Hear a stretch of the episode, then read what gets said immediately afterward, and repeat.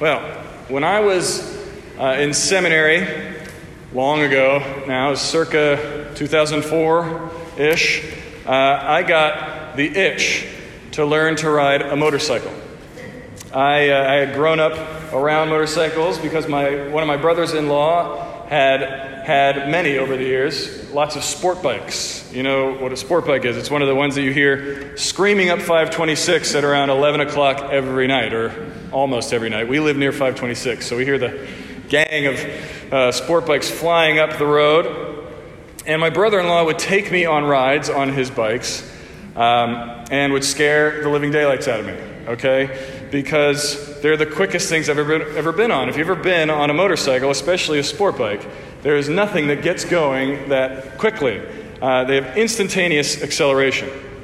And I remember the time when I was on uh, the back of his bike and he didn't tell me that he was going to take off and he hit the acceleration, he hit the gas, and I slipped off the seat and my butt is hanging over the back tire, you know? And thankfully, I had a good grip on him, and I was able to pull myself up and spare myself from having tire marks up my rear. Um, it was terrifying, and it was exhilarating, completely exhilarating. So, needless to say, I was hooked. I wanted one. You know, I wanted to do that to somebody else. Um, but I wanted a bike. So, uh, I looked into riding classes. And this is one of the great things about our country okay? Right up there with uh, democracy and the Constitution is the fact that if you want to learn how to ride a motorcycle, you can learn for free anywhere in our country. This is true. The Motorcycle Safety Foundation provides classes, okay, uh, all over the country for free. They provide instructors for you, which are usually retired motorcycle cops, so they know what they're saying. Uh, they provide uh, the course, and they give you a motorcycle to ride. It's amazing. All you have to bring is a helmet, and you have to have your learner's permit with you. And um, I know you're all going to go sign up to ride motorcycles after this sermon, which I think is a great idea. We should start our own Holy Cross Ion biker gang. Just think of the opportunities for outreach, you know? We'd go up to, you know, Myrtle Beach for Bike Week. Saving souls. Anyhow, when I was in this class, uh, one of the things that the retired police officers tell you is uh, that riding a motorcycle is about risk assessment. Okay, that's really what they boiled it all down to. It's evaluating risk. You know, how much risk are you willing to take? Because every time you get onto a motorcycle, you are taking on risk. Uh, riding a motorcycle can be very dangerous. And that's not necessarily because you're going to want to, you know, pop a wheelie while doing 120 up 526, which is what Barnwell would do right away, I know. Um, that would obviously be you taking on a very large amount of risk if you do that. Uh, but there are contributing factors that they teach you that you can control when you're riding a motorcycle. One of the biggest things you can do is wear a helmet. That actually cuts down, you know, accidents and fatality in a major way. So wear a helmet, uh, obeying the speed limit. These are all things they talk to you about, assessing your risk. But they also teach you the statistics that are actually quite sobering. And that's that the truth uh, about most accidents involving a motorcycle and other vehicle, most of them are not the motorcycle rider's fault. The actual stat is over 80% of them are the fault of the other driver. So you learn very quickly that you are out of control of a lot of what's going on when you're riding a motorcycle. They teach you to ride assuming that nobody sees you. They teach you to ride assuming that uh, nobody's paying attention behind the wheel Everybody is texting, you know, just assume this. Or everybody's dealing with a screaming baby in the back. Or everybody just spilled their coffee. Whatever it is, assume that no one else out there sees you so that you can lower your risk. So you, you learn to drive more carefully and ride uh, defensively. and I'll tell you, it's true. After learning how to ride a motorcycle, I became way more aware of what's going on on the road. You get way more defensive, and you're paying attention to what's, going, what's coming a lot more. So it's worth it for that. And it's free. So go learn how to ride a motorcycle. All right? Um, still, as we said, You have to come to grips with the fact that a lot of what uh, is going, out, going on out there is out of your control. Okay? Namely, every other driver on the road. And the other thing about riding a bike is that your vulnerability is a lot higher, right? Because you aren't riding in something, you're riding on something. So you're out in the open. You're exposed out there. You feel everything. It's one of the reasons why motorcycles are so much fun, too, because you actually feel the wind and, you know, you get this sensation of, of uh, everything that's happening. But you're not in the safety of your 5,800 pound Suburban you know, because that's what they actually weigh now. I don't know if you knew that. They're almost 6,000 pounds, okay? Um, so that's what most people are driving while they're texting and dealing with, you know, all distractions in their car. And they're covered in airbags. They're not worried. And you, sitting there on your little motorcycle, you're in trouble. So um, you're out in the open. And you're wondering, I know, at this point of most of my sermons, you're wondering what is he talking about and where is he going? Uh, but I, I do have a point. I could talk about motorcycles all day, but I will move on. The point is uh, that sharing your faith often feels the same, uh, the same level of risk. It often feels like as risky as riding a motorcycle. And that's why we're calling this next series, these next three weeks, we're calling it Daring. And it's a series where we're going to hear about taking the risk to reach out. You know, taking the risk to have that outward perspective. Remembering that the church's main goal is actually to share the message that it's been given, to share the message of Jesus Christ with those who have not heard it yet. As we say here at Holy Cross, to make disciples of all nations. But it feels risky. The thought of going out there into a world that isn't paying attention to you just like you're on the highway on a motorcycle. It's not paying attention to you. Most of the time, it doesn't see you or hear you. You know, it's a world that's distracted and preoccupied with lots of other things. So to go and try to share your faith out there with this world makes you feel vulnerable, makes you feel small, makes you feel naked sometimes and exposed. A lot like riding a motorcycle amongst a bunch of semi trucks and SUVs on the highway. You know, the, the thoughts of what might happen. You might get blindsided. Somebody might, you know, snap at you. What could happen? It feels risky. So I want us to consider the next few weeks like our uh, safety riding course, okay, for outreach. We're going to learn about how to engage with this distracted world. We're going to do some risk assessment. And we're going to hear about how to minimize risk when we go out into our neighborhoods to share our faith. And today's the foundational lesson, okay? Today is all about how you cut down risk before you even leave your house. The first thing we know we need to know is basic safety. All right? And for us, that's prayer. When we're talking about our faith and we're talking about sharing it with others, the thing that we can do before we even leave the house is pray to actually prepare ourselves and to ask the Lord to prepare those we might encounter. Prayer is the single most important thing we can actually do when we think about sharing our faith with the world. It's like putting on your helmet and your leathers, right? You're now putting a protective layer around yourself. It's ensuring that you're properly covered. That's what prayer does. And I want us to think about it for a second, okay? You guys know this by now, most of you who have been here with me, that uh, one of the things I like to emphasize in my sermons and in preaching and teaching is the sovereignty of God. And it's because I think that the Bible emphasizes that. The fact that God is actually God, which means He's in control.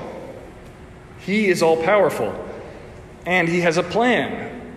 He has a plan that He's carrying out in this world. And He's actually doing it through us. I like to emphasize that because if you forget that reality when you think about going out into the sundry and manifold changes of this world, if you remember the prayer I pray at the end of every service, it talks about the sundry and manifold changes of the world, because that's the world we live in. When you think about going out into that world, you most certainly will be fearful if you forget who God is, if you lose sight of Him. You'll be intimidated. You'll be overwhelmed at the enormity of the task that He's given to us to go and share the good news of Jesus with others. Trying to share your faith, trying to uh, you know, convince somebody about what you believe sounds impossible. And that's because it is if it's up to you. It actually is. The, the ability to make a positive impact in somebody's life when they've got so much other stuff going on. You realize how futile that feels often. But uh, when we have the Lord on our side, it actually changes the scenario completely. When we remember who God is, it actually uh, covers us. Right? Without the Lord, without focusing on Him, without praying to Him and asking Him to be the one to lead, you'd be like popping wheelies and riding 130 up 526 completely naked. You know, that's what it would be like. There's guaranteed death. You're not going to get out of this alive. But when we actually have the Lord on our side, we actually are realizing that we're covered by Him completely. We're safe when we're being sent because we're being sent by Him. That was one of the major things we heard in our last series called The Call. If you remember, I said that uh, God has chosen us. When He calls us, it means we're chosen. That He's actually uh, choosing to use us to share the good news. The same God that created all of the universe, the God that created every single person in the world and knows them all intimately and knows you intimately, He is the one that's sending us. He's the one that's using us to fulfill His mission in the world. It's important to remember that it's His mission because He never fails to accomplish what He sets out to do.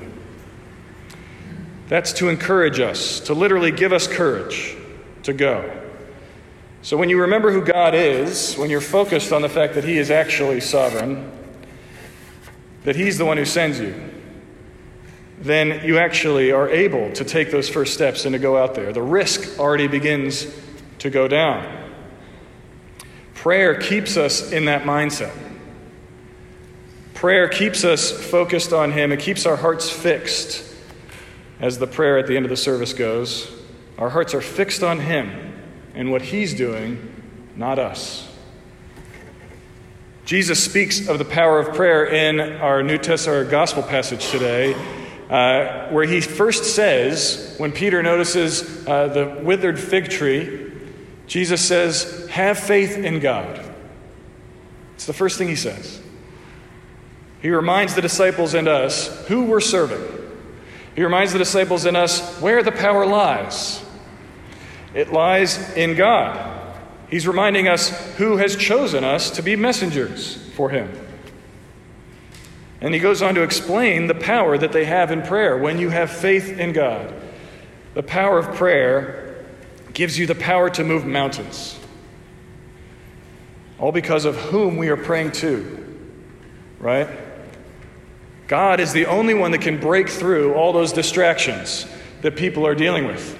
You know, He's the only one that can break through that false sense of protection that we surround ourselves with. You know, the, the metaphorical SUV that we're all driving around in, uh, trying to make sure that we don't get damaged or hurt or whatever. He's the one that can actually penetrate through those things. He's the only one that can penetrate the human heart and actually change it.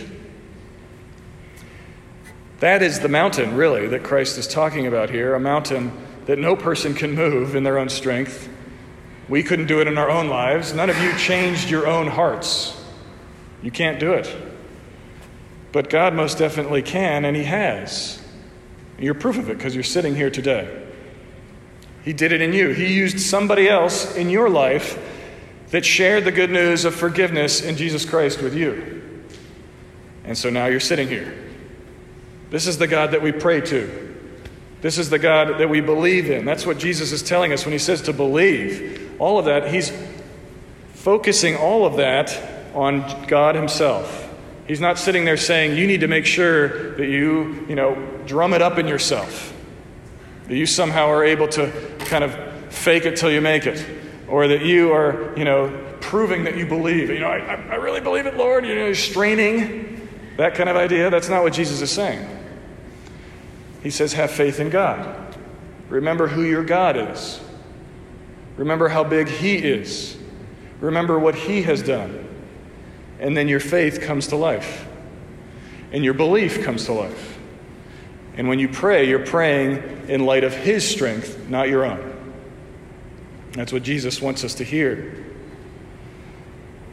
And so, in that context, God is calling us to take the risk, which I hope you can see at this point as we've done some of our risk assessment.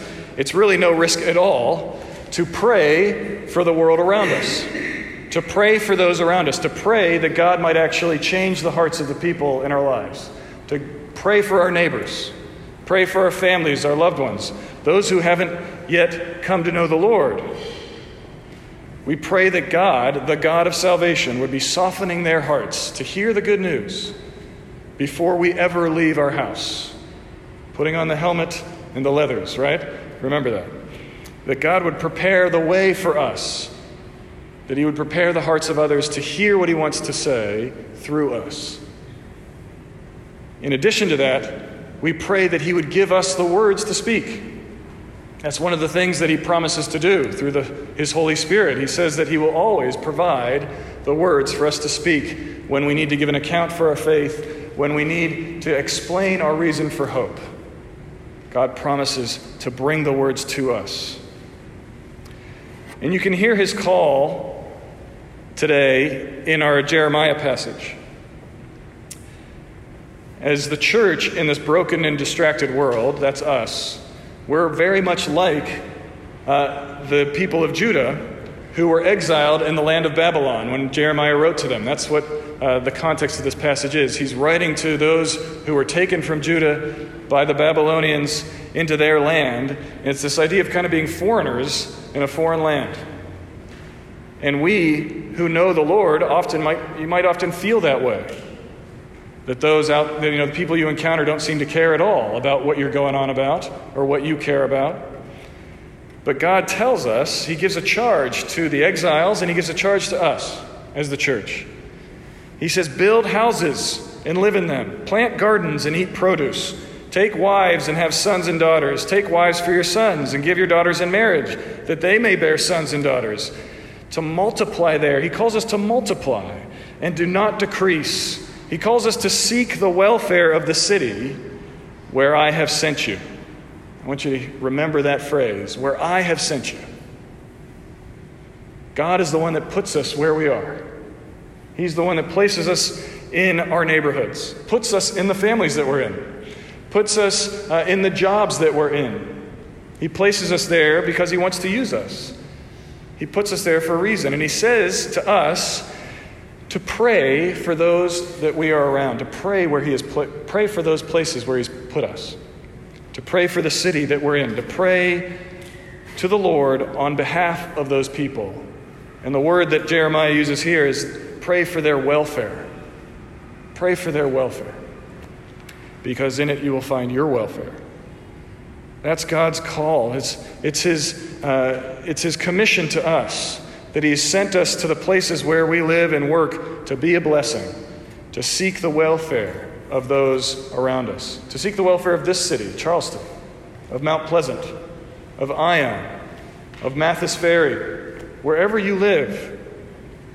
God wants us to be a blessing to those people. He wants them to be saved. His plan is for us to go. His plan is to use us. Remember what I said when God has a plan, we can be assured that He's going to carry it through. He's the one that's going to carry you into these situations. And you already experienced this. You know, you might think of evangelism like you have to go out onto the street corner here next to the, you know, the, the bar over there and you have to start preaching hellfire and brimstone. If you do that, I'd love to, I'll be there and I'll watch. And uh, because I, I, think it'll be fun to see. But um, evangelism, most often, the way that God works is through relationship. That's what we hear in Jeremiah. He's telling them to live where He's put them, even though they're in a foreign land. Live. Give your children in marriage. You marry. Have kids. Be in relationship with the world around you and share about me with those people. You know, that's what evangelism is. It's really just actually being yourself and living your faith in front of others and sharing when they, when they actually are going through situations uh, what God has done in your life. You've experienced this, I'm sure, when some, God has put someone in your life that is walking through something that you've just gone through, or somebody that's walking through something uh, that your family member went through 10 years ago, and you've got something to say. You know, you've got a word of encouragement. You've got a testimony of the fact that God actually brought you through, that He was faithful to you, that He didn't let you down. This is evangelism. It's not hard, it's as easy as just being yourself and trusting that God is the one that's actually going to use you wherever you are. Having that perspective that you're not just wasting your time wherever you are, that He's actually there, that He's gone before you, and that He's the one who's actually preparing people's hearts to hear what you have to say. As Jesus says, have faith in God. Trust Him to be your covering. Trust Him as you dare to pray. That's what I, I really encourage us all to do for the next few weeks, is to start praying for your neighborhood. Start praying for those in your family that don't know the Lord, if you haven't been already. I'm sure you have. Pray actively that God might open up opportunities for you to share or opportunities for someone else to share with them. Ask Him to be the one who sends you, gives you eyes to see the world out there, and gives you the words to speak when He sh- shows you the opportunities.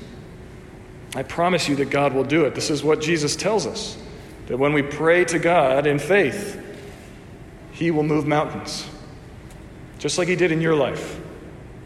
He's changed your heart, and He's going to use you to change the hearts of others. It's a promise to us.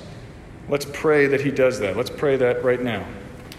Lord Jesus, we thank you for your grace. We thank you that you are the God that changes the hearts of people.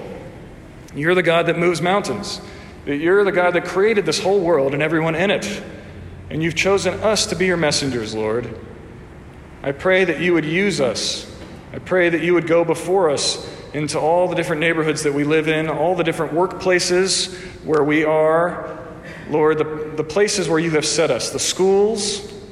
I ask, God, that you would use us in those places. I pray that you would begin softening the hearts of those uh, that we know there, and that you might show us the opportunities, that you would start the conversations, and you would show us how we actually have something to say, that we've got words of encouragement for a distracted and hurting world.